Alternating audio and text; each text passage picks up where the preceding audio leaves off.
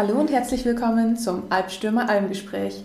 Heute zu Gast bei uns ist Ramona Arendt. Sie ist Personal Trainerin, Expertin für Vitalität, Yoga und Mobility Coach.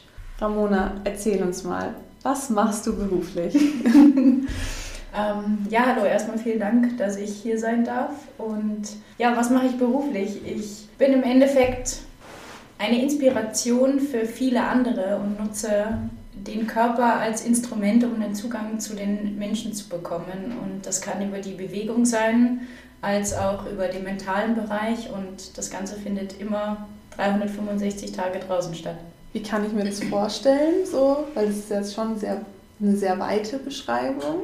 Also die letzten Jahre einfach, ich sag mal, in der Erfahrung, die ich habe sammeln dürfen, als vor allen Dingen im Bereich Personal Training und als Coach, habe ich einfach gemerkt, wenn du mit Menschen zusammenarbeitest, gerade über das körperlich, also nehmen wir jetzt mal den, den Bereich Personal Training, ist der Wunsch, mit dem der Kunde zu mir kommt, sei es abnehmen, ein Ziel, das mich persönlich gar nicht so sehr interessiert, sondern meistens steckt da eine ganz andere Botschaft dahinter, die der Kunde vielleicht noch gar nicht weiß, sondern er wünscht sich durch das Abnehmen, dass sich was verändert in seinem Leben, aber dieses, dass sich das verändert, zeige ich ihm eigentlich dadurch, dass er sich besser kennenlernt. Und ähm, ich vergleiche das immer so, wie wenn du zum Friseur gehst. Der Friseur ist so dein, nur der eine Friseur, gerade bei uns Frauen, schneidet dir die Haare.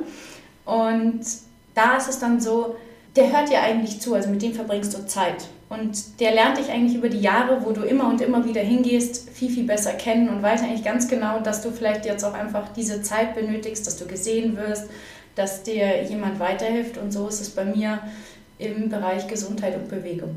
Heißt, du nimmst deine Kunden an die Hand und lehrst ihnen, sich selber besser kennenzulernen und sich selber zu lieben und akzeptieren? Das passiert eigentlich automatisch, ja.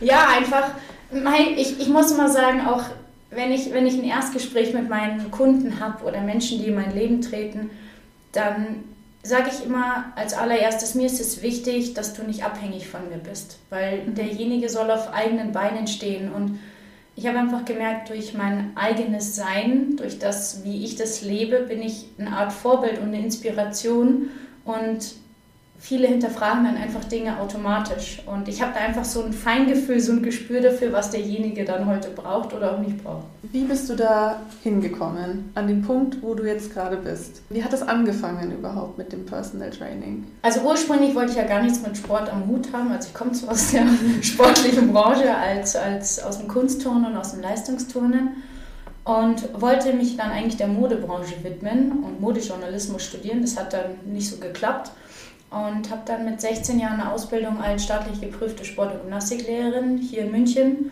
bei einer privaten Berufsfachschule gemacht. Und die Ausbildung ging drei Jahre und ich muss gestehen, im ersten Ausbildungsjahr habe ich mir das Kreuzband gerissen. Und da war mir eigentlich klar, okay, mein Körper soll mein Kapital sein, damit möchte ich in Zukunft mein Geld verdienen.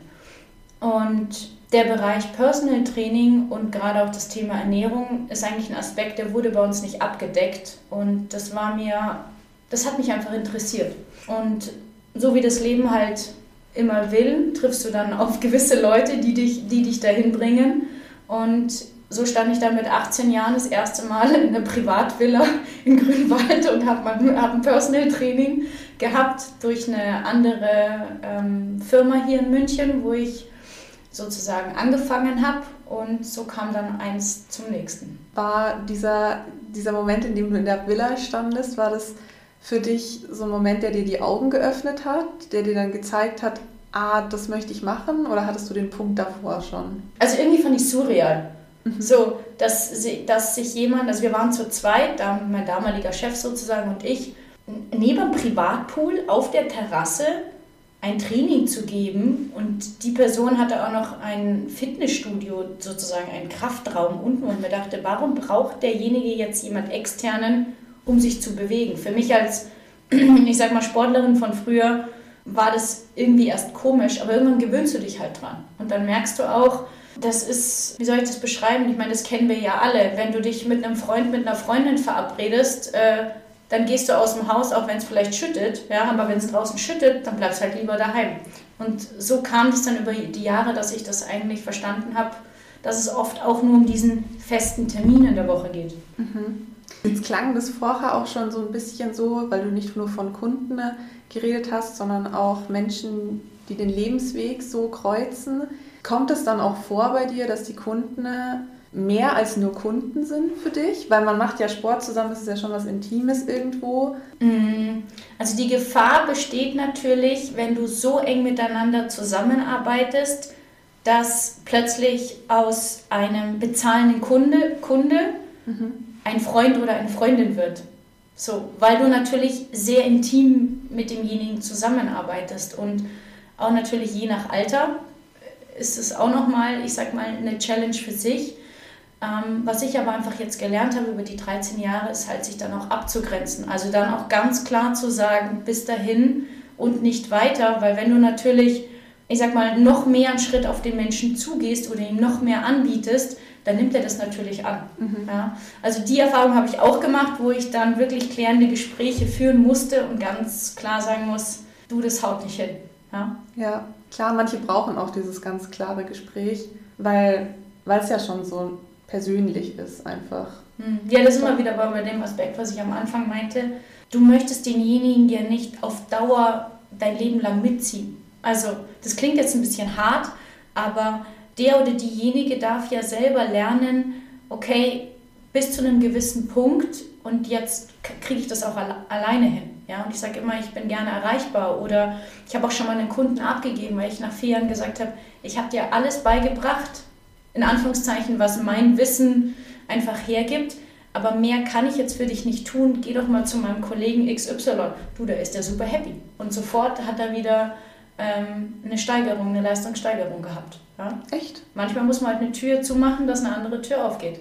Wow, das hätte ich mir jetzt Hätte ich jetzt nicht gedacht. Ich dachte, man hat dann vielleicht so seinen, ich kenne mich jetzt mit dem Thema auch nicht mhm. so sehr persönlich aus. Ich dachte, man hätte da jetzt vielleicht seinen ähm, eigenen, eigenen, in Anführungszeichen, Personal Trainer, mit dem man über Jahre hinweg eben seine Trainings macht und bleibt dann fix dabei. Aber dass es dann eine Leistungssteigerung gibt auch, wenn man Trainer wechselt, davon wäre ich jetzt nicht ausgegangen. Mhm. Ich glaube, das ist aber auch Typsache, also Trainersache. Ich mhm. meine, es gibt natürlich Kunden, die sagen, oder Coaches und Trainer, die sagen, oh, ich möchte natürlich meine Stammkunden behalten, weil die bringen mir natürlich Geld ein und um Gottes Willen, ich gebe die auf keinster Weise ab, ja.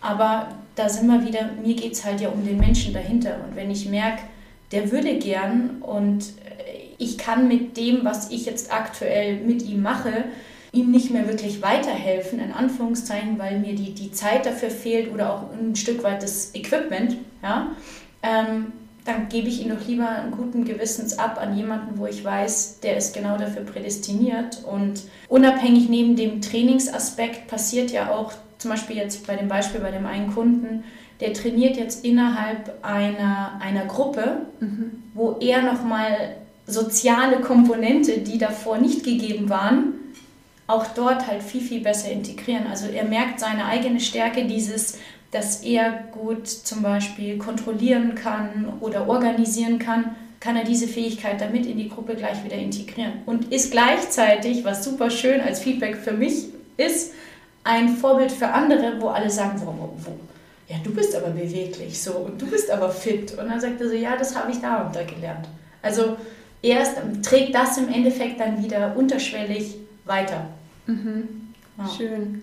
Ja, gerade auch so soziale Komponenten im Sport finde ich super wichtig. Und auch super schön, dass du dann auch sagst, ja, vielleicht probier es doch mal in einer Gruppe. Mhm. Und, und nicht nur mit, mit mir oder in einer, in einer kleinen Gruppe oder wie auch immer, sondern bring doch deine, deine sozialen Fähigkeiten woanders ein und lerne auch da wieder draus. Es ist so wie so eine Blume, die dann nochmal so aufblüht. Mhm. So ja, doch, das ist schon sehr schön. ja. Immer für Überraschungen gut. Wenn wir schon bei schönen Erlebnissen sind, magst du uns mal von deinen drei größten Meilensteinen erzählen, die du für dich in deiner bisherigen Laufbahn gesammelt hast? Also als ich die Frage, die finde ich ziemlich gut, weil es ist so runterzubrechen auf drei, vor allen Dingen auch, ich meine, ich bin jetzt 29 und ich mache das seit 13 Jahren. Also ich arbeite eigentlich seit Beginn an. Und es waren, es waren viele Meilensteine, aber im Endeffekt, also der erste Meilenstein war damals einfach zu sagen, ich widme mich diesem Thema, gerade dem Thema Personal Training und ähm, Ernährung und habe da meine Fühler so ausgestreckt und einfach dann die Leute angeschrieben tatsächlich. Ja, oder gerade diese Firma, die, das weiß ich noch wie heute, das Bewerbungsgespräch war. Wir sitzen beide auf dem Boden in Sitzsäcken und haben uns unterhalten und danach ein Kettlebell-Workout und so, ja, kannst du anfangen, so ungefähr. Ja, also das lief da ein bisschen anders. Ähm, der zweite Meilenstein ähm, ist tatsächlich, habe ich ein Angebot, als ich dann woanders hingegangen bin. Anfangs habe ich das Angebot bekommen, eine, die Studioleitung zu übernehmen von einem Exklusiv-Boutique-Studio hier in München und habe mich dagegen entschieden und habe gesagt, mhm. ich möchte mein eigenes Ding machen so und wollte ja tatsächlich mal mit 20 eigentlich ein eigenes kleines Studio gründen mit, äh, einem, mit einem Trainingsbuddy. Wo mir dann gesagt worden ist, ist dir bewusst, dass du jetzt von einem D-Zug auf eine Lokomotive wieder umsteigst. Du hättest hier mit uns wachsen können, habe ich gesagt, ja, aber mein Bauchgefühl sagt mir, nee, das möchte ich nicht. So, das war der zweite Meilenstein und der dritte Meilenstein ist tatsächlich, dass ich mich vor zwei Jahren eigentlich, ich sag mal, meinem Dunstkreis München den Rücken zugedreht habe und äh, nach Garmisch-Partenkirchen gezogen bin. Hat der dritte Meilenstein viel für dich verändert? Ja, doch. Also komplett, also eigentlich fast einen kompletten Neuanfang, ja, obwohl das nicht geplant war. Was hat sich da zum Beispiel alles gedreht?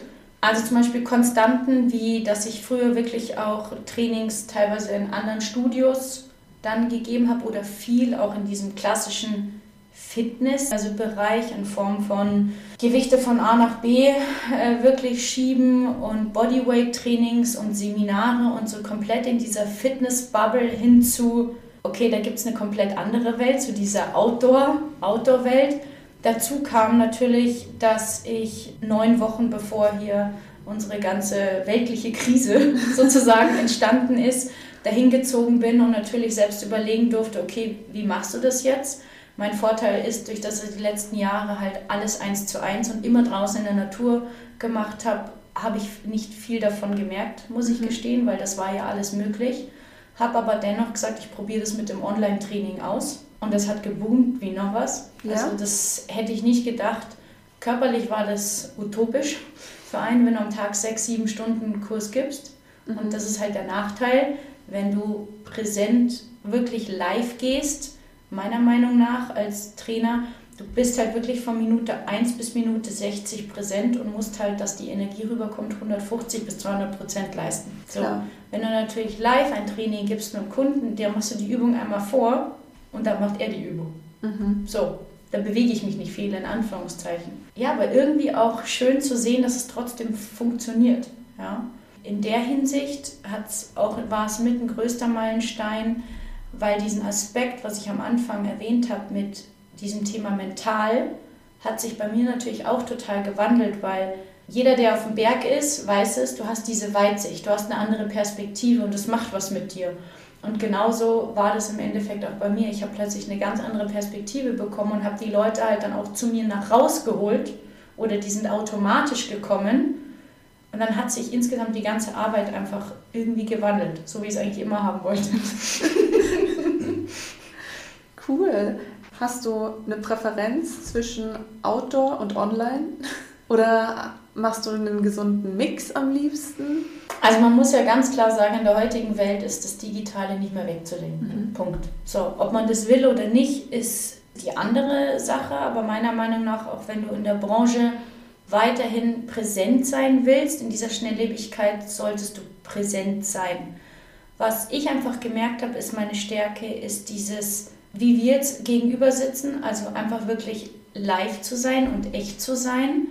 Ähm, ich hole mir zum Beispiel immer viel Feedback ein und weiß aber auch, dass viele eine Hemmschwelle haben und sich gar nicht eigentlich trauen, weiß nicht, bei einem Workshop dabei zu sein, mhm. mich anzusprechen oder anzuschreiben, wie auch immer, weil natürlich ist diese Distanz oder diese Scheinwelt, die ja gerade im Digitalen auch gezeigt wird, oft einschüchternd für viele. Was ich aber wiederum mache, auch wenn ich natürlich sage, das Thema Alpenauszeit, was auch ein Projekt von mir ist, zu sagen, ich hole die Leute raus, um zu entschleunigen und eben eine Auszeit zu haben, nutze ich natürlich das Online-Thema, um zu sagen, ich ziehe sie mir durch das Digitale ins Echte und behalte sie eigentlich im echten Leben, sagen wir es mhm. mal so. Also weil du kannst noch so gut sein, Gefühle und Emotionen zu transportieren übers Digitale, aber das Spüren und sich gegenüber sitzen ist halt doch nochmal was anderes.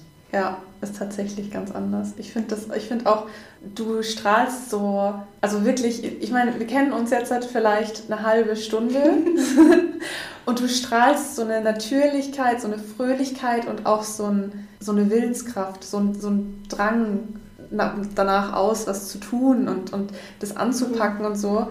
Und das kommt jetzt, das kam so schnell schon rüber und ich kann mir vorstellen, wie sehr das deine, deine Kunden auch mitreißt. Das braucht man auch beim Personal Training und auch bei der mentalen äh, Geschichte.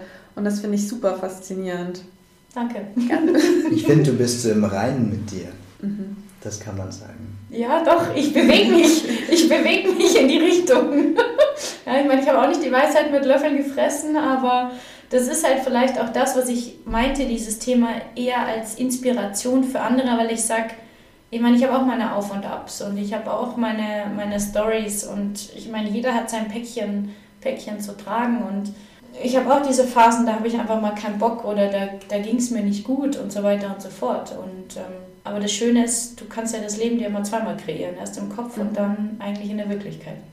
Ja? Ne? Und die Phasen gehören ja auch mit dazu, weil hätten wir ja immer nur ein Auf wäre es ja irgendwann mal langweilig. Ja, richtig. Wir brauchen ja das Tief auch zwischendurch, damit wir wieder die Relation haben, wie schön das Leben eigentlich auch zwischendurch ist. Und das finde ich halt so schön auch in den Bergen. Das ist, wird mir manchmal halt selber erst bewusst dann wieder, wenn ich irgendwo oben stehe, so dieses, dann siehst du was, wo du hin möchtest und weißt aber, um darüber zu kommen, muss ich halt erst wieder runter ins Tal und dann wieder nach oben zu gehen. Und ich meine, jeder kennt diesen Spruch, der Weg ist das Ziel und das ist halt echt so. Ja? So, weil es bringt mir halt nichts, direkt von A nach B zu rennen, weil ich, dann kriege ich ja gar nichts mehr mit. Ein Freund von mir hat so einen schönen Satz mal gesagt, den sage ich mir immer wieder, wenn du dir alle Türen offen hältst, stehst du auf dem Gang. So. das ist schön. Der, ist, der, der hat so viel Wirkung, wo ich mir jedes Mal denke, ja, er hat so recht. Manchmal musst du halt echt Dinge zumachen und, und das ist ja auch oft wir denken, wir brauchen immer mehr, wir brauchen das noch, das noch, das noch, das noch. Dabei geht es eben gerade eigentlich in die Gegenrichtung, oftmals zu sagen, das lasse ich weg, das lasse ich weg und habe dann viel mehr Freiheit auch. Mhm. Und habe auch viel mehr von mir selber im, im gleichen Zuge. Mhm. Ja. Ich finde deine Philosophie sehr schön. Ich habe ich hab, ähm, deswegen auch zusätzlich gesagt, ähm, so dein Körper ist dein bester Ratgeber. Und das versuche ich eigentlich den Leuten eben dadurch auch zu vermitteln, weil wir alle wissen, keine Ahnung, irgendwelche Symptome im Körper sagen uns eigentlich nur, hey, mach mal ein bisschen was anderes. So, statt immer Copy-Paste. Und das ist es ja, wenn wir immer das Gleiche tun, brauchen wir keine anderen Ergebnisse erwarten. Und ähm, deswegen meinte ich eher hinter die Fassade der Menschen zu gucken, weil wenn du dich dann teilweise dahin hockst und dir wirklich mal Zeit nimmst und jemandem zuhörst, ja, da haut es dir oft einen Schalter raus. Das haben wir auch viel verlernt, muss ich auch sagen, in den letzten Jahren. Diese intensiven Gespräche, wo man einfach mal nur zuhört und auch vielleicht gar nicht so viel sagt, das haben wir wirklich verlernt, um unser Gegenüber kennenzulernen. Mhm. Und zwar wirklich kennenzulernen, in die Tiefe zu gehen.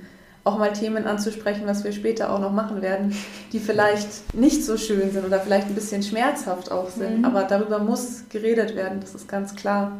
Aber da kommen wir später hin. Jetzt hast du uns vorher gesagt, dass dir der persönliche Austausch auch mit deinen Kunden besonders wichtig ist das bei dir viel ausmacht in deiner Arbeit. Jetzt würde uns interessieren, wie gehst du denn unter dem Aspekt die Vermarktung deiner Dienstleistungen an? Also das kam eigentlich auch, ich habe halt einfach gemacht.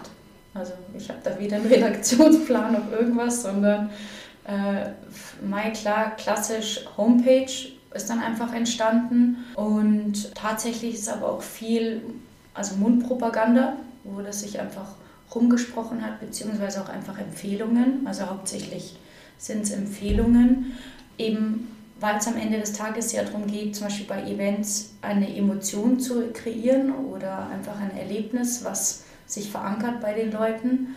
Ähm, und sonst muss ich gestehen, bin ich da auch wirklich dahinter und telefoniere halt auch mit den Leuten oder schreibe mit denen oder die kriegen vom Geburtstag, schreibe ich denen eine Karte oder irgendwie irgendwas dergleichen. Also, weil ich einfach sage, der Mensch, der gibt mir ja seine Zeit wirklich auch zur Verfügung und das ist meiner Meinung nach nicht selbstverständlich. Vor allen Dingen lassen die halt teilweise die Hosen runter und das ist ein Geben und ein Nehmen. Ja, mhm. klar, Social Media ist auch ein, ist auch ein Thema. Ähm, wenn man mich zum Beispiel googelt, man sieht ja, ich bin zum Beispiel auch bei vielen verschiedenen Anbietern, was die Kurse angeht. Das habe ich eigentlich aber nur gemacht, weil ich halt weiß, SEO-Optimierung ist wichtig. Je präsenter du bist, desto besser wirst du gesucht. Und ansonsten Try and Error. Ja, also ich habe alles selber gemacht bis dato und viele haben mir immer das Feedback gegeben, das sieht richtig professionell aus, was du da machst. Sag ich, ja, das finde ich gut. Das heißt, in der Gewichtung Online-Marketing, Mundpropaganda ist bei dir tatsächlich 50-50. Boah, ich glaube, ich könnte online viel mehr rausholen, wenn ich da auch Sachen hätte, die man wirklich, also die monetarisierbar heißt das Wort so. Mhm. So, ja. ich, ich kenne mich da ja nicht aus, von daher, ich habe ja jetzt eine, die mich, die mich da ein bisschen betreut und die sagt, boah, hey, mit Zahlen und da sage ich immer so, ja, ist okay. Ich weiß auf jeden Fall, ein Kunde geht, ein neuer Kunde kommt. So, das, das geht. Aber wahrscheinlich von der Gewichtung momentan her 50-50. Ja. Beides wichtig. Haben wir auch in vielen Podcasts jetzt schon mitbekommen, dass, dass es nicht ja. nur online, aber auch nicht nur Mundpropaganda mhm. ist. Also Und dann kommt es natürlich darauf an, wieder wo du, wo du wohnst. Ja? Also bei mir ist es zum Beispiel jetzt, wenn ich Flyer aushänge, so banal das klingt, oder eine Annonce in der Zeitung schreibe, das läuft.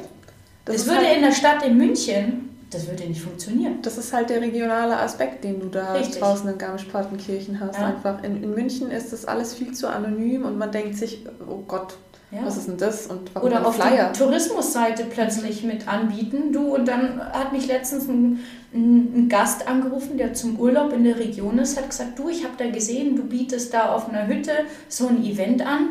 Ist es noch aktuell? Und ich denke mir so, hä? Woher weiß denn der davon? Und dann hat er gesagt, ja, ich habe das auf der Tourismusseite entdeckt. Und ich frage aber auch immer nach, wie bist du auf mich aufmerksam geworden? So, wer hat dir davon erzählt? Und es gibt aber auch ganz viele, das finde ich sehr interessant, die sagen, ja, ich verfolge dich jetzt seit zwei Jahren auf Instagram und jetzt habe ich mich endlich getraut, dich anzuschreiben. Spannend. Habe ich auch schon ganz oft gehabt. Also ich habe ganz viele, die, naja, wie soll man das sagen, wie so eine Community, so Fans schon fast, mhm. die einen nur beobachten, aber sich noch nicht trauen, vorbeizukommen. Wo ich immer sage, komm, komm, doch einfach, komm doch einfach mal vorbei. Aber da haben die, da, da denken die vielleicht, ich bin auf einer anderen Ebene, wo ja. ich immer sage, wir sind doch beides nur Menschen. Finde ich total spannend, weil ich habe mir natürlich im, im Vorhinein dein Instagram angeguckt und klar ist es auf jeden Fall eine Barriere, sage ich jetzt mal, mhm. einfach weil es online ist, weil man auch auf Instagram viele andere Content Creator oder viele andere Persönlichkeiten sieht, wo man sich denkt, ah, das, da, da, da erreiche ich eh nichts, da brauche ich auch Abstand. Und ich muss sagen, dein Profil, das habe ich angeguckt und du warst direkt nahbar. Mhm. Deswegen finde ich das jetzt sehr überraschend schon, dass, dass dich Leute zwei Jahre lang so verfolgen und irgendwie so ein bisschen so einen Fan-Moment haben mhm. und sich dann erst trauen, mhm. weil du sehr natürlich rüberkommst und du bist ja auch so. Aber da sieht man mal, was Social Media auch wieder für eine, für eine Distanz schaffen kann. Ja, vor allen Dingen, ich habe halt auch gefragt, ja, wie ist denn das? Ja, du kriegst ja bestimmt solche Anfragen täglich. Ich denke mir nur so, was denkt ihr denn? Also so, und wenn, ich meine, ich kenne genügend wirklich die 150, eine Million und was weiß ich was nicht, ich meine, ich nutze ja Social Media als reines Marketing-Tool, ja, aber wo ich auch immer sage, hey, es gibt Leute, also wirklich namhafte Persönlichkeiten oder Coaches oder Inspiratoren, was kann mir denn passieren, wenn ich demjenigen schreibe? Mehr wie, dass er mich nicht antwortet oder sagt, ich habe keine Zeit, kann mir eigentlich nicht passieren. Da verstehe ich das oft nicht, warum man sich nicht traut. Das ist ja genauso wie, du triffst einen gut aussehenden Mann oder irgendjemand auf der Straße, naja, warum gehst, gehst du da nicht hin? Weil die Chance halt sofort vorbei sein kann. Mhm. Meiner Meinung nach. Und dann ärgerst du dich, mal hätte ich nur. Ja. Hm. Nee. Ja. Ausprobieren. Ich glaube, der Unterschied dabei ist halt, dass auf Social Media dass die Plattform immer da ist und dass du immer die Möglichkeit hast. Das ist kein wie auf der Straße, du läufst vorbei, drehst dich um und zack ist er schon um die Ecke gegangen, mhm. sondern und, und du siehst ihn nicht mehr, sondern es ist dieses, du, es ist dauerhaft präsent und man hat ja jederzeit die Möglichkeit. Es läuft ja nichts davon mhm. und dann der eigene Bammel so ein bisschen. Oh nein, Unsere Volkskrankheit Aufschieberitis. Ja, ja, ja. und ja, vielleicht stimmt, ich dann Nein entgegen. Äh, so. Ja, das ja, sein. Es ist ja auch gerade so, dass, dass die Menschen, die sich eben für ein Personal Training bei dir auch anmelden, bestimmt auch erstmal selber gewisse Hürden übergehen müssen, sage ich jetzt mal. Ich meine, wenn ich, wenn ich selber mental extrem stark bin und mit mir selber im Reinen und das alles für mich selber hinkriege, dann brauche ich ja, dann bräuchte ich ja dich als Personal Trainerin vielleicht nicht mehr unbedingt. Nee, richtig, ja.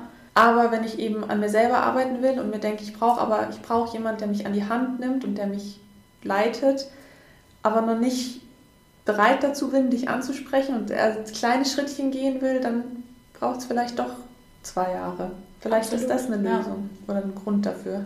Ja, im Endeffekt schiebst ja dein eigenes Glück oder dein eigenes Wachstum, was auch immer ja der Antrieb ist, ja eigentlich weiterhin. Das ist ja wie wenn du den Psychologen holst, wenn du sagst, okay, ich habe dein Thema, so, dann weißt du, ich werde natürlich mit meinem eigenen Themen konfrontiert. Und das ist unangenehm am Anfang, aber letztendlich, es ist ja wie mit allem.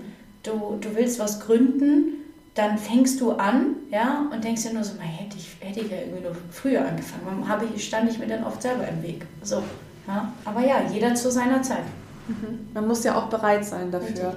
Ja. Sonst funktioniert das ja nicht. Vor allem bei den Gesprächen, die du ja jetzt schon angeteasert hast, die ja dann doch ein bisschen mehr in die Tiefe gehen. Gerade dafür, man muss sich ja auch öffnen können als Kunde dir gegenüber, sonst ist man ja nicht auf einer gleichen Ebene. Das habe ich aber auch gelernt, muss ich sagen. Ähm, ich dachte halt immer, ja, gerade am Anfang, ich meine so Anfang 20, ja, als Personal Trainer oder Trainerin, gerade in einer sehr männerdomänen Welt, ja, musst du halt dementsprechend aussehen, du musst fit sein, du musst einfach, also wirklich auch was auf dem Kasten haben, rein von, von der Bewegung her. Und du musst immer Happy Face haben, so, das ist egal, ob es dir jetzt heute scheiße geht oder nicht. Und das machst du automatisch. Also du gehst da in einen, du gehst da in den Kurs rein und da macht es Klick und sofort performst du, gehst dann raus und merkst eigentlich, wie erschöpft du bist. Und ich habe dann festgestellt, hey, ich arbeite mit Menschen und die Energie und es ist eigentlich nur fair, weil ich will denjenigen ja weiterbringen. Wenn es mir nicht gut geht, was hat er auch davon? So, und ich bin dann mittlerweile irgendwann ehrlich gewesen und habe einfach gesagt, du, ich habe gerade selber Riesenthemen bei mir, das funktioniert nicht mehr, ich brauche eine Auszeit und plötzlich, da ist ja eigentlich eher der Kritiker im Kopf, der sagt, das kannst du jetzt nicht machen, die springen dir sofort ab. Mhm. Aber jeder sagt sofort, hey, gar kein Thema, nimm dir die Zeit und kann ich was für dich tun? Und plötzlich war dann so, ah ja, also warum hast du das nicht viel früher gemacht? Weil es entspannt dich ja auch viel, viel mehr selber. Ja? So, und das ist ja wie mit allem. Wenn es dir nicht gut geht, wie sollst du anderen helfen können oder präsent mhm. sein? Das funktioniert nicht. Ja? Jetzt hast du es ja vorher angesprochen. Meinst du, dass auch die Hemmschwelle, Kontakt zu dir aufzunehmen, damit zu tun hat, dass man, wenn man dich im Internet sucht, sehr viele Fotos aus deiner Sportmodelzeit sieht? Und sich denkt, die ist eigentlich gar nicht so interessiert am Coaching für mich, die nimmt vielleicht nur fittere Leute. Also das sozusagen dieses Bild, was man online von dir doch gewinnen kann, mhm. auch die Leute hemmt, dich direkt anzuschreiben. Hm, bestimmt.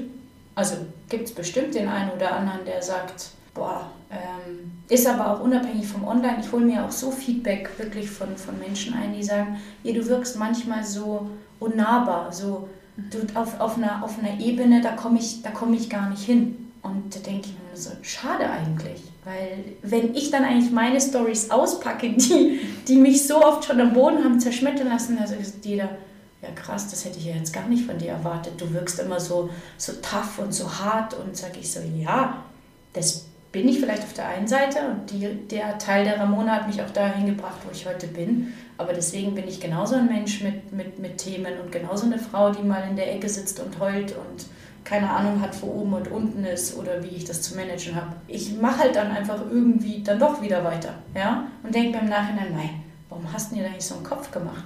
Aber hätte ich mir mit 16 Jahren damals gesagt, als ich anfange, dass ich mit 29 das Leben lebe, das ich jetzt heute lebe, ich hätte mich selber ausgelacht. Also was heißt ausgelacht, aber ich habe mich nicht ernst, ernst genommen. So. Und das ist, glaube ich, das, das Wichtige, einfach ähm, eben sich auch ein Umfeld zu suchen mit Menschen, wo du dann auch wirklich einfach ehrlich miteinander sprechen kannst. Ja? Und zum Beispiel das Thema, ich bin ja da ganz offen, ich habe ja sieben Jahre lang meine Periode nicht gehabt, ja, durch zu viel hartes Training. Von dieser Zeit gibt es keine Fotos, sehr wenige Fotos zum Beispiel. Mhm. Was ja auch wieder, nehmen wir das Thema soziale Medien oder generell, was zeige ich nach außen. Jetzt im Nachhinein ärgert es mich, dass ich wenige Fotos in der Zeit genommen habe, weil die Leute sehen halt dann nur dieses perfekte Fitnessmodel. Mhm.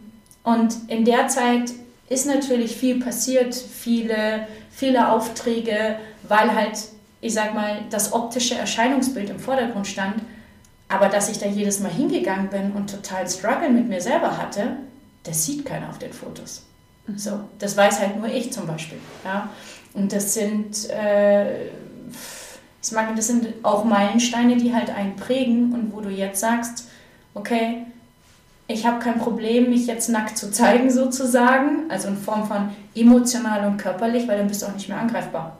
Ich weiß nicht, Eight Mile, den Film, kennt ihr? Da gibt es ja diese schöne Rap-Szene mit Eminem, ja, in diesem Battle, wo es darum geht, darum geht, den anderen so verbal wie möglich innerhalb von einer Minute fertig zu machen. So, und Eminem fängt an und statt dass er über den anderen ich sag mal, jetzt ihn, ihn fertig macht, rappt er eine Minute lang über sich selbst und packt alles aus, was er auszupacken hat. Und sagt dann nur zum Schluss, und jetzt sag du mir, was du noch über mich erzählen willst. Und plötzlich steht der andere da und denkt sich so, oh shit, ich habe ja gar nichts mehr. Weil er hat sich ja jetzt gerade sozusagen ausgezogen. Ja? Und das finde ich zum Beispiel ähm, das gleiche wie in der Therme oder in der Sauna, wenn du in der Sauna bist. Du bist halt nackt. So, und du bist komplett angreifbar. Und entweder stehst du da dazu oder nicht. Aber es kommt halt dann nicht drauf an, wie viel Geld hast du, wie viele Kunden hast du, was besitzt du, sondern wer bist du eigentlich? Nicht was machst du, sondern wer bist du? Und das habe ich gelernt, weil ich kann von mir erzählen, ich weiß und was der andere über mich denkt, soll er über mich denken. Jetzt hast du ja gerade gesagt, in der Phase, in der du deine Periode nicht hattest, hast du keine Bilder oder kaum Bilder von dir, weil du dich in der Phase nicht schön gefunden hast, weil du nicht du selbst warst. Wie kam das dazu? Mm, ich habe mich nicht mehr unter Kontrolle gehabt. Das weiß ich jetzt im Nachhinein. Also ich habe viel reflektiert über die Zeit natürlich. Und ähm, es waren wahrscheinlich viele, viele Aspekte. Ich habe mich teilweise versteckt daheim. Ich bin zwei, drei Wochen nicht mehr aus dem Haus gegangen, weil ich mich einfach unwohl gefühlt habe. Und das ist immer wieder Eigenwahrnehmung, Außenwahrnehmung. Andere haben gesagt, das hat man dir gar nicht angesehen. Aber das ist ja auch in dieser Szene mittlerweile, gehen ja viel, viel mehr Frauen ja auch an die Öffentlichkeit, dass sie Binge-Eating haben, ja, so Fressanfälle bekommen. Und das ist mit Sicherheit geschuldet durch diese Bodybuilding-Geschichte, die ich da in diesem Wettkampf mal teilgenommen habe, weil ich nicht dem Körper Zeit gegeben habe, um wieder auf den Status quo zu kommen. Und unabhängig davon war es einfach eine Phase mit 80, 90 Stunden Arbeiten, vier, fünf Stunden Training am Tag. Es war halt einfach zu viel. Und das kann dir sowohl halt als im Sportlerbereich passieren, als auch meiner Meinung nach beim Otto Normalverbraucher Thema Burnout mhm. ist ja ein ähnliches Thema. Und deswegen auch dein Körper ist dein bester Ratgeber, weil er dir eigentlich sagt, okay, willst du jetzt weiterhin so machen oder nicht? Ja? Und ich habe dann auch gesagt, okay, ich bin nicht gesund, ähm, also geht es halt darum, sich dem Ganzen den Rücken zuzuwenden und dich mal eher statt der männlichen Energie mal um die weibliche Energie zu kümmern und habe halt dann Step by Step alles wieder umgewandelt und ähm, wusste, ich habe mich selber in die Scheiße reingebracht, also komme ich da auch selber wieder raus. Und sieben Jahre später war es dann noch so. Mhm. Wo lag da der Punkt, dass du realisiert hast, dass dein Körper dir gerade sagt, das ist der falsche Weg, den du gehst, dass du für dich entschieden hast, mein Körper kommt gerade an seine Grenze und da muss ich mich jetzt muss ich mich jetzt wenden, weil sieben Jahre sind schon eine lange Zeit. Mhm. Da habe ich auch tatsächlich, das habe ich auch schon mal in einem anderen Interview gesagt, wenn jetzt ein Externer das hört und denkt sich so, warum wartet sie denn sieben Jahre sozusagen damit, um sich darum zu kümmern, ist, der Mensch gewöhnt sich ja an etwas. Mhm. So irgendwann wird was zu einer Gewohnheit. Und wenn, wenn der Schmerz nicht groß genug ist, wie auch in anderen Lebenssituationen, dann kommen wir oft nicht ins Handeln.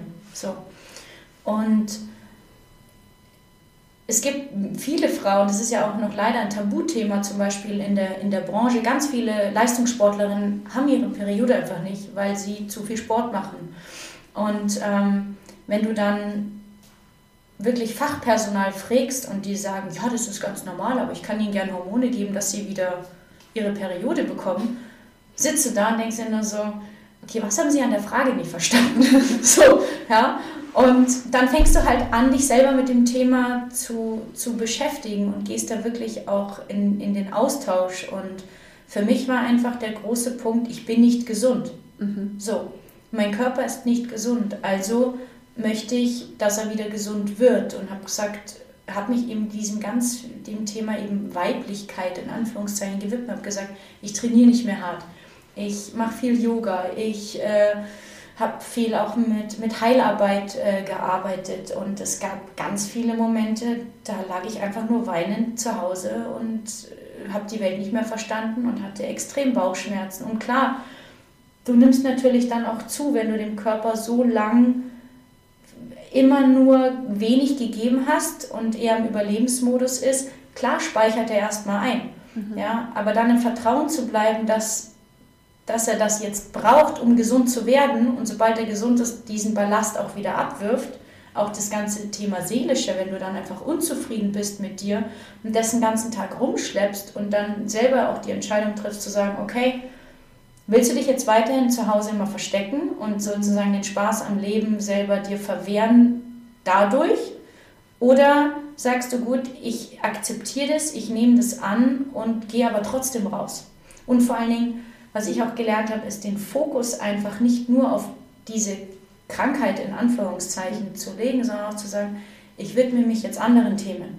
Und so kam das zum Beispiel auch, dass ich ähm, dann gesagt habe, ich möchte zum Beispiel eine Alpenüberquerung machen und habe meinen Kopf dann mit anderen Themen gefüttert und plötzlich waren diese Schmerzen, gerade zum Beispiel Bauchschmerzen war es bei mir ganz extrem, Nebensache. So, mhm. ja. Und wenn du dann merkst, das weiß ich noch, zum 25. Geburtstag, ja, ähm, kriegst, du deine, kriegst du deine Periode wieder und weißt, boah, ich bin gesund und ich habe es aus eigener Kraft hinbekommen, da merkst du eigentlich erstmal, was, also zu was der eigene Körper eigentlich fähig ist. So, und da habe ich auch verstanden, dass eben nicht nur die körperliche, also die physische Komponente, sondern auch die psychische Komponente einen Riesenfaktor spielt. Und was ich sehr erschreckend fand, aber ja doch erschreckend, als ich dann damit nach außen gegangen bin und gesagt habe, dass das einfach so ist, sind so viele, auch teilweise Männer, gerade in den sozialen Medien, auf mich aufmerksam geworden und haben gesagt, meiner Freundin geht es genauso, was hast du gemacht? Mhm. Kann ich ihr sagen, äh, kannst du dich mal bei ihr melden? Habe ich gesagt, die muss sich selber bei mir, wenn es ist, melden. Und mhm. da habe ich erst mal gemerkt, okay, es gibt so viele Themen, die einfach unter den Tisch gekehrt werden und ähm, die meiner Meinung nach über viel, viel mehr gesprochen wird. Und wenn man ja jetzt heute so in die sozialen Medien reinguckt, gibt es ja hier diese ganzen Bilder mit Zellulite und Co. da ist, ist ja so eine Welle dann mhm. losgegangen. Ja? So. Und ich wollte das nicht an die große Glocke, sondern gesagt, das ist einfach ein Teil von mir und gut ist. Fertig.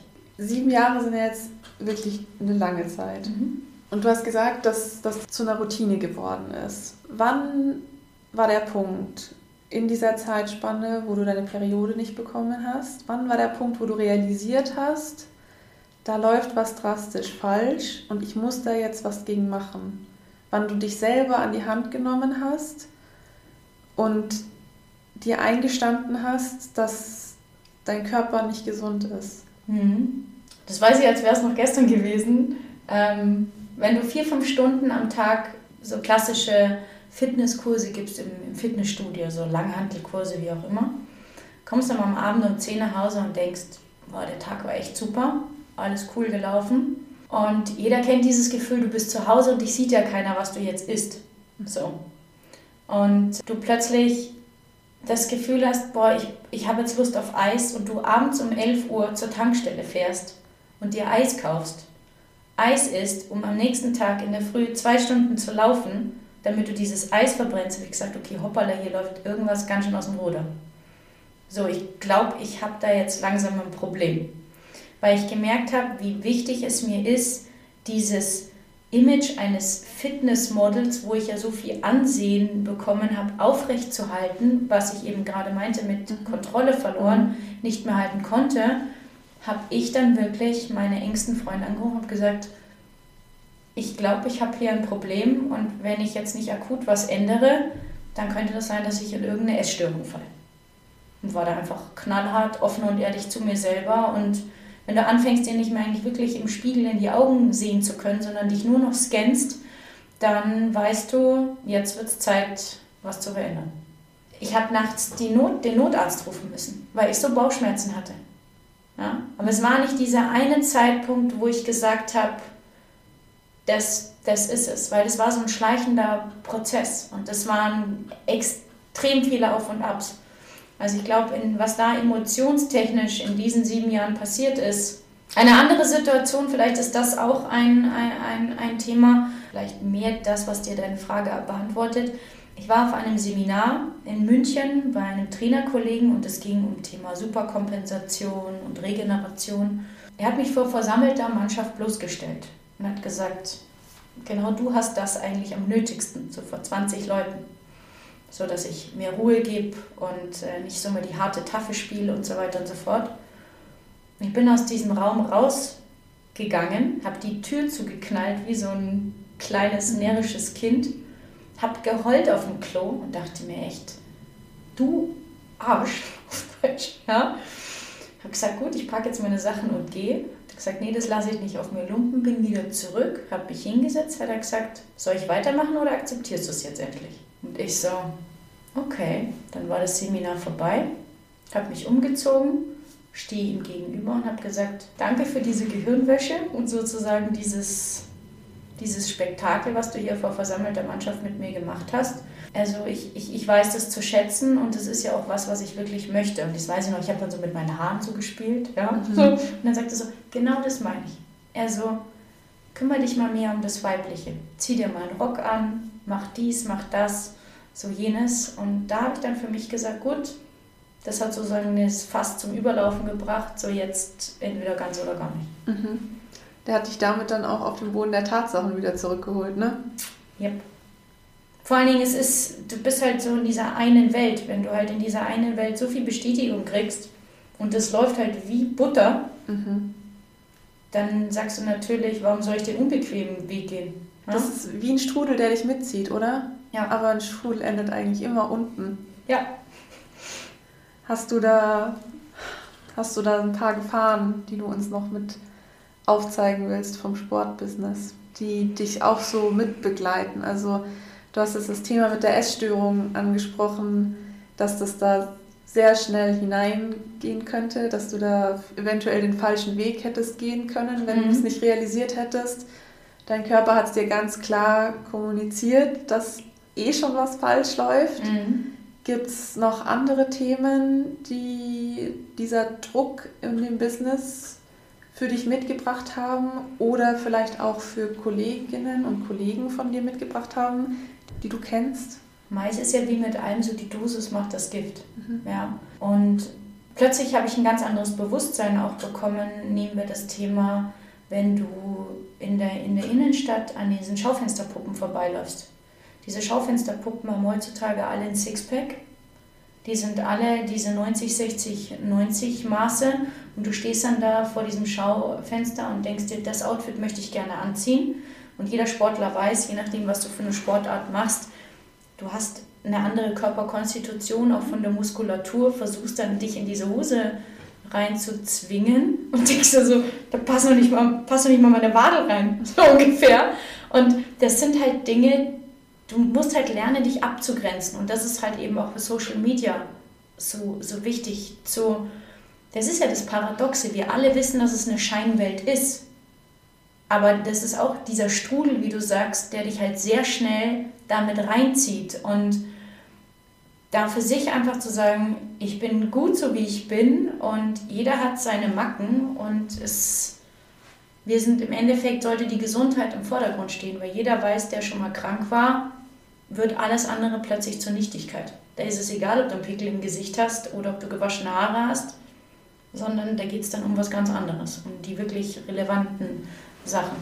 Aber ich glaube eher wirklich mal zu hinterfragen, ob man wirklich selber vorm Spiegel stehen kann und sich so annimmt, wie man ist. Geht gar nicht ums Körperliche, sondern mit all dem, was man eigentlich mitbringt. Mhm. Das möchte ich eigentlich jedem auf den Weg geben, egal ob er Sportler ist oder nicht. Das, was du vorher schon gesagt hast, dass man trotz seines Päckchens, das man mit sich trägt, mit sich im Reinen ist. Oder zumindest so weit wie möglich mit sich in, in, ins Reine kommt. Ja, ich meine, das ist ja, glaube ich, warum wir auch alle hier sind. Also, wir machen unsere Erfahrungen und mit jedem, mit dem du sprichst, der weiser ist, älter, mehr Lebenserfahrung, der sagt auch, das kenne ich und das gehört dazu.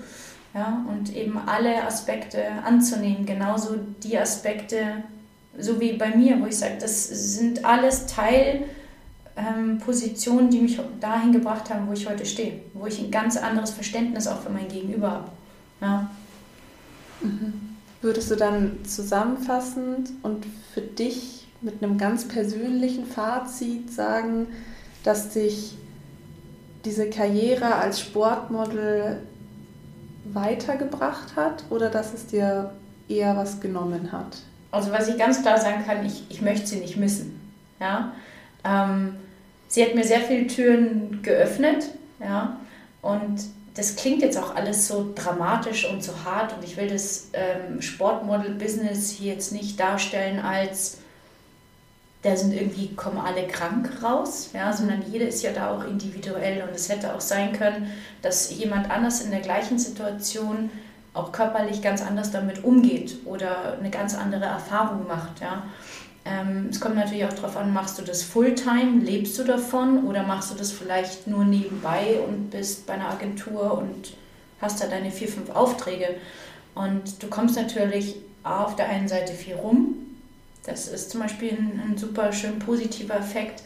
Und auch klar jetzt im Nachhinein, wenn du sagst, ich meine, jedes Mädchen, glaube ich, hat mal geträumt, auf irgendeinem Cover zu sein. Und ich ja zum Beispiel war auch auf, auf, der, auf der Shape, auf, auf dem Cover oder ich hänge in, in, einem Franchise-Fitnessstudio in ganz Deutschland in zehn verschiedenen äh, Fitnessstudios heute noch. Mhm. Und wenn du dann da so vorbeigehst, denkst du dir so, hey, eigentlich schon cool. Ja? so, also das ist so, wo du dir denkst, ja, ähm, ich finde es im Nachhinein, wenn ich an diese Zeit zurückdenke, eigentlich total interessant, zu was der Körper fähig ist. Mhm. Also diese, diese Variabilität ja, die jeder Sportler weiß es oder jeder Mensch, der sich, keine Ahnung, einem Ausdauersport widmet und Jahrzehnte danach einem Kraftsport oder wo ganz anders hin ist, der Körper passt sich an. Und das nehme ich eigentlich auch mit aus der, aus der Erfahrung, die sie eigentlich das Positive mehr überwiegt als das, was ich jetzt vielleicht gerade gesagt habe.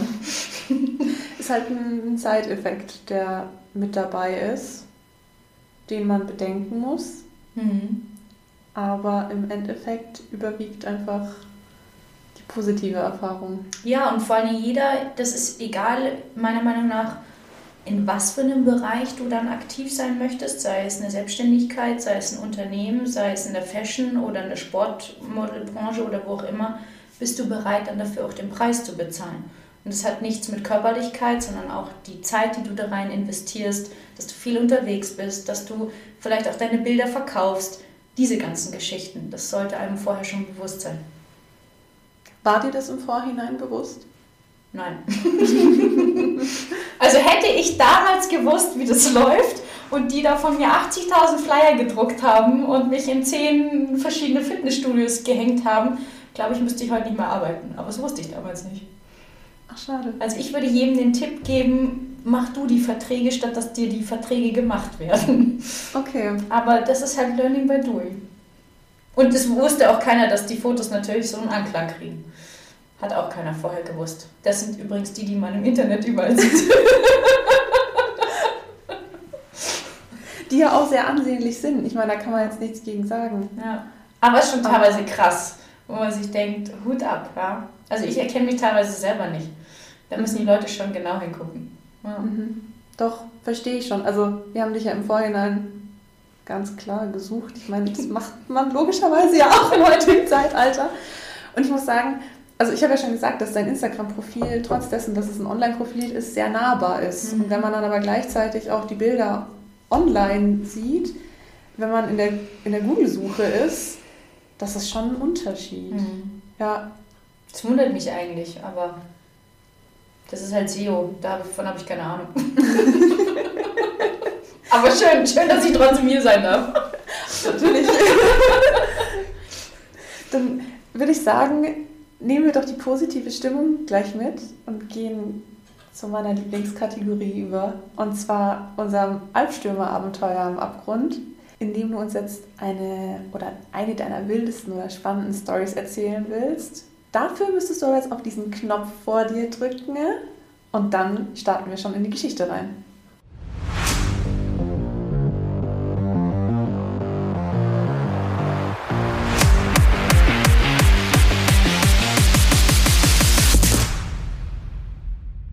Ja, mein Abenteuer am Abgrund. Ähm, ich habe überlegt, welches Abenteuer ich erzähle, aber es ist immer wieder das Gleiche, was mir von den Bildern her in den Kopf schießt. Und es war das Jahr 2018, ähm, wo ich gesagt habe, ich möchte meinen Kindheitstraum mir ermöglichen oder endlich realisieren, und zwar eine Alpenüberquerung zu machen. Und ich hatte einfach Schiss, es alleine zu machen. Ich habe mich einfach nicht getraut, es alleine zu machen und habe eine Freundin gefragt und wollten zu Fuß einen Teil von äh, dem klassischen Weitwanderweg äh, München-Venedig gehen. Hat bestimmt der eine oder andere schon gehört. Und von zu Hause, von der Haustür aus München zur S-Bahn bzw. zur Bob los, äh, mitten ins Gebirge.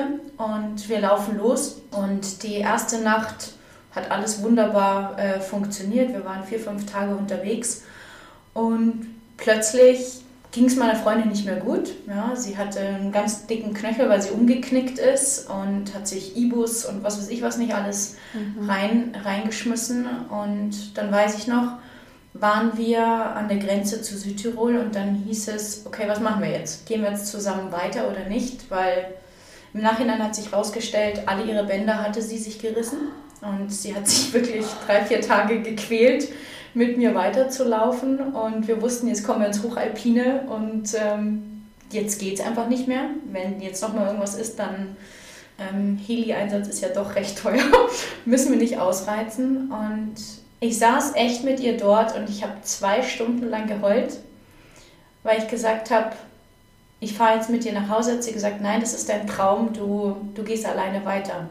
Ich habe sie dann verabschiedet, habe meinen Rucksack wieder aufgesetzt und ähm, ich bin zwei, drei Jahre später an die gleiche Stelle nochmal gegangen. Und ich glaube, ich bin diese Scharte von 1100 Höhenmetern, ich glaube, in einer knappen Stunde oder dreiviertel Stunde da hochgeheizt, weil ich so angstgesteuert einfach war. Saß dann da oben auf dieser Hütte, meine erste Hütte sozusagen alleine und das Thema war auch noch, es war Gewitter angesagt, also dementsprechend musste ich mich auch beeilen. Und dann kam ich an dieser Hütte an, die weder fließend Strom noch fließend Wasser hatte und habe in einem Kuhstall geschlafen ähm, mit fünf anderen. Und dort zu sitzen und zu wissen, jeder, der schon mal alleine reisen war, weiß, wenn du alleine reist, bist du weniger alleine, wie wenn du eigentlich zu zweit reist, weil dann hast du ja immer jemanden. Am nächsten Tag 5 Uhr, 6 Uhr gehst du in der Früh da los und ich habe an dem Tag ähm, eine Dreitagesetappe gemacht, statt ein Tages, sondern bin halt drei Tagestouren in einer gegangen. Wenn du acht, neun Stunden keine Menschenseele siehst, in einem Gebiet unterwegs bist, wo du dich nicht auskennst, sondern eigentlich nur von Markierung zu Markierung läufst und dich immer wieder umdrehst und guckst, kommt da nicht jemand, das war so beängstigend, aber irgendwann dann auch so befreiend, weil du einfach gemerkt hast, okay, diese Angst, die du hast, die ist eigentlich nur in deinem Kopf, weil du bist gar nicht allein. Und dann hat diese Reise erst die Wirkung gemacht, die, die wahrscheinlich nie hätte stattgefunden, wenn meine Freundin von Anfang bis Ende dabei gewesen wäre. komme an der Hütte an und äh, bestelle mir einen Teller Spaghetti Bolognese und sage so zur Bedienung, ja, es wäre gut, wenn es schnell funktioniert äh, oder schnell gange, weil ähm, ich muss heute noch auf den höchsten Punkt und habe noch knapp 2000 Höhenmeter so vor mir, gell? Und ich warte und warte und warte und denke mir so dreiviertel Stunde später, wo sind eigentlich diese Spaghetti? Und wusste, heute ist wieder Gewitter und Hagel angesagt, ich muss echt weiter.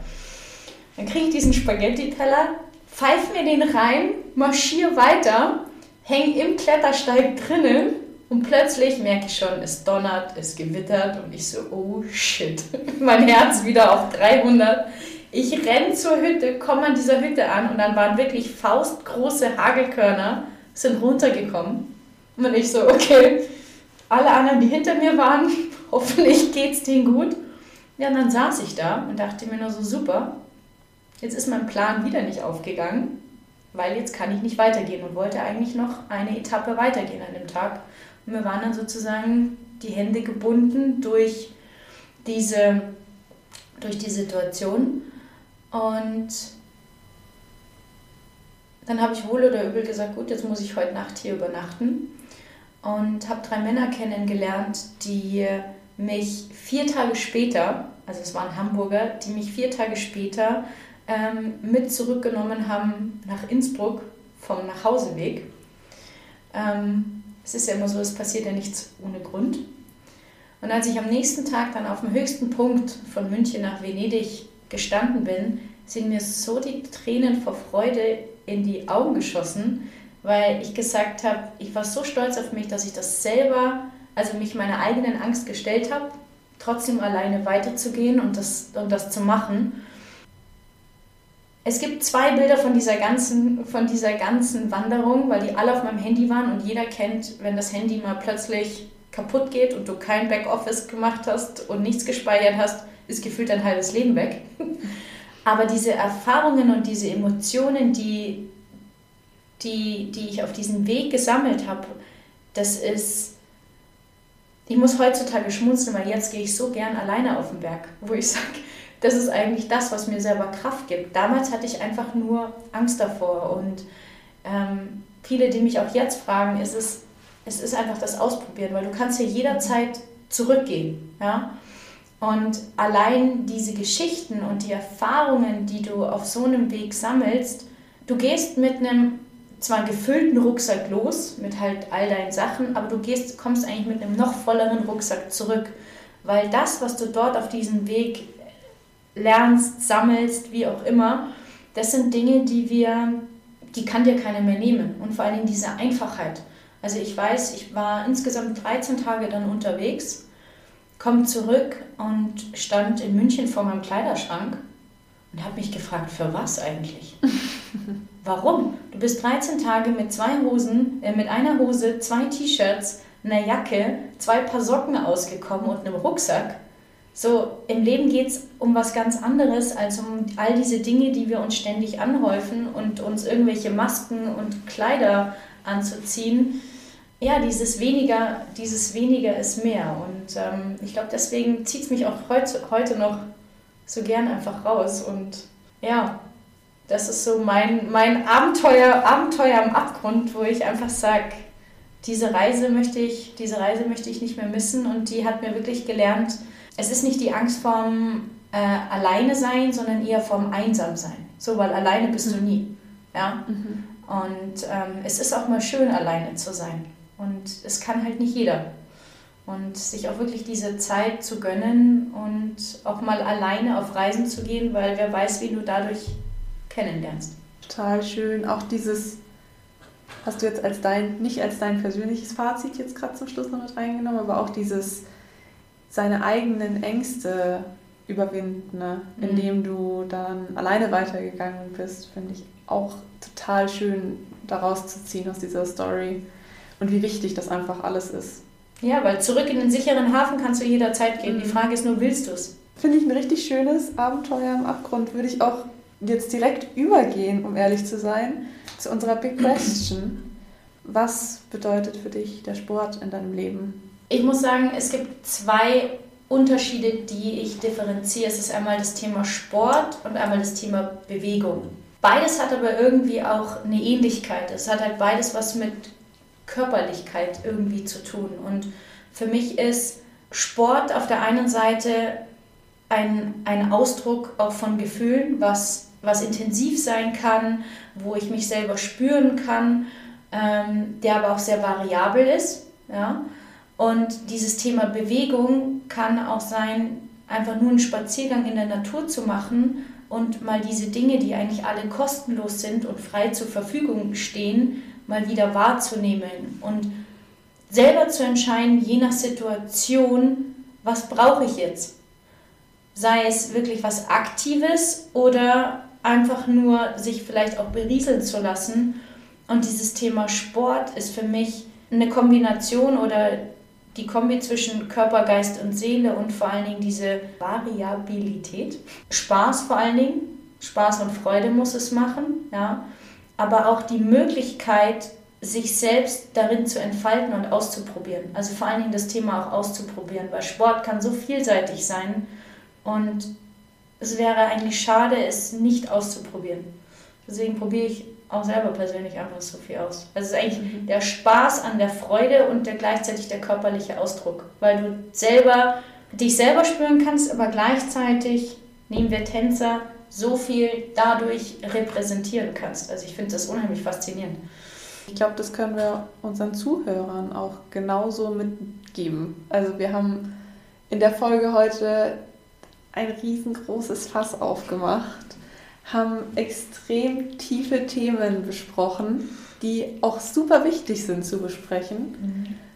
Und gerade die Balance darin zu finden im Sport, der einen ja in dem Sog manchmal so mitreißen kann und dann auch seinen, auf seinen eigenen Körper zu hören. Ich glaube, das ist so mit das Wichtigste, was wir heute aus dieser Podcast-Folge mitnehmen können. An dieser Stelle vielen Dank, Ramona, dass du heute bei uns warst. Sehr gerne. Es ist ein super schöner Podcast geworden mit sehr wichtigen Themen. Ich hoffe, dir hat es gefallen. Wir wünschen dir natürlich nur das Beste für die Zukunft und dass du an alle da draußen dein, dein Wissen und dein, deine Weisheit weitergeben kannst, so wie du es mit uns heute auch getan hast. Wir sind nicht oft sprachlos, aber wenn wir es sind, dann zurecht. In diesem Sinne, liebe Zuhörer, ich hoffe, ihr habt was daraus gelernt oder nehmt was mit aus dieser Folge. Hört auf euren eigenen Körper. Vielen Dank, dass du da warst. Vielen Dank fürs Zuhören.